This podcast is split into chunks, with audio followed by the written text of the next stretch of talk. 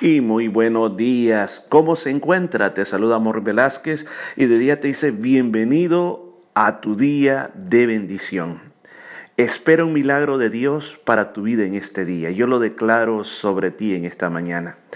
Y hoy nos te voy a llevar al libro de Josué en su capítulo 7, versículo 9 al versículo número 23. Usted lo puede leer completamente.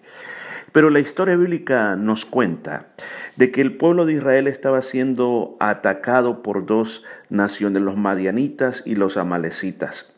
La Biblia lo describe de que ellos parecían como langostas en una gran multitud y que tenían tantos camellos que parecían la arena como a la orilla del mar. Era un ejército numeroso, pero numeroso. Ahora, Dios comienza a tomar a Gedeón en una jornada de fe. Después de ser un desconocido, después de estar oprimido, Dios le comienza a decir, con esa fuerza que yo veo en ti, tú vas a salvar al pueblo de Israel.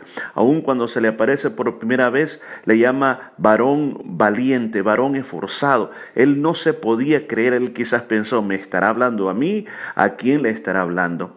Pero en el proceso Dios comenzó a tratar con la vida de Gedeón, a tal grado que cuando el pueblo comenzó a ver el llamado que él tenía, logró reunir unir un ejército de 32 mil personas.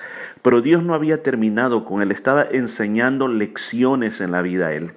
Y le dice Dios, por favor, dile al pueblo que el que tenga miedo, el que tenga temor, que se regrese.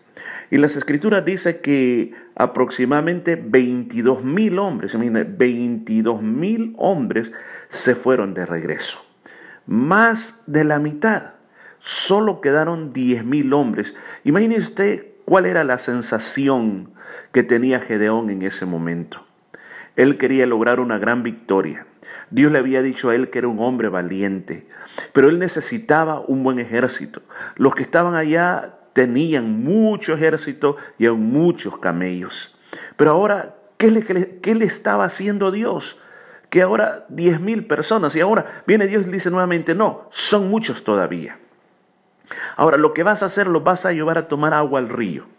Y tú vas a separar de este pueblo dos grupos. Unos con los que lleguen al río y cuando lleguen se arrodillen y pongan su boca en el agua y laman el, o lamban o, o, tomen el agua como que fueran perritos y los que se arrodillen pero tomen el agua en sus manos y se lo lleva a su boca. Vas a separar. Entonces él comenzó a contar cuántos de aquellos se arrodillaron tomaron el agua y se lo llevaron a la boca. El Señor le dijo, esos son los que quiero. Bueno, los separó y cuando contó eran 300 personas.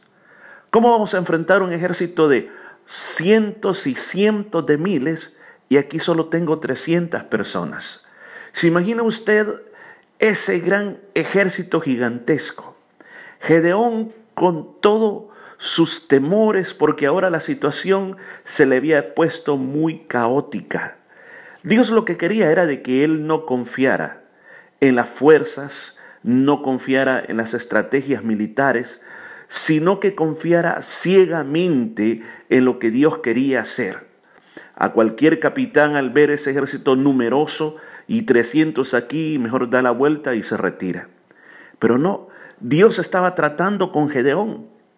Y la palabra de Dios dice que Dios hace algo para darle, yo le llamo esas chispas de fe, esas chispas de esperanza, esas promesas que a él le pudieran animar su vida.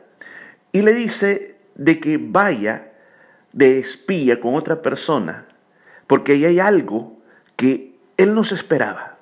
Él simplemente piensa que va a espiar, va a observar cómo están las formaciones en el campamento madianita y amalecita. Pero cuando llega, escucha de que una persona le está contando a otro un sueño. Dice, yo vi un pan, un pan que comenzó, venía rodando y pegó contra una tienda y cayó. Inmediatamente el otro hombre, que era del ejército enemigo, dijo, mira, esto es nada más que la espada de Gedeón. Esto es nada más que ya perdimos la batalla. Yo creo que cuando Gedeón escuchó que los incrédulos estaban ya dando palabra profética de lo que iba a pasar en ese momento, dice que algo pasó dentro de Gedeón.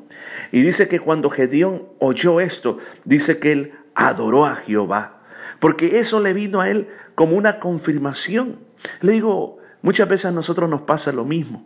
Las cosas que, contra las que tenemos que luchar son gigantescas y van más allá de nuestro potencial, más allá de nuestra fuerza, más allá de nuestra capacidad.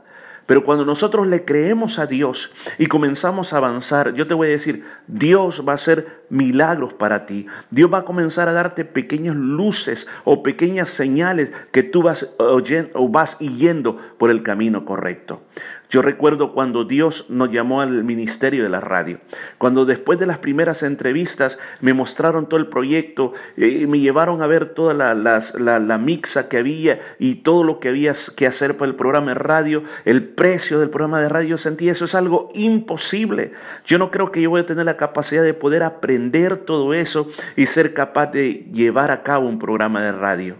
Pero créame que mientras íbamos en el camino de todo, Dios se venía manifestando con pequeñas cosas hasta que el primer día grabamos ese programa y todo salió muy bien. mire, muchos años, más de 20 años después de eso, estamos aquí dándole la gloria a Dios porque sabe, porque Dios es fiel, porque Dios te ama y porque Dios está de tu lado. Así que Prepárate para recibir tu milagro. Muy pronto vas a ver esos rayos de esperanza sobre tu vida. Recibe esta palabra de fe. Habló para ti Morri Velázquez. Hasta la próxima vez.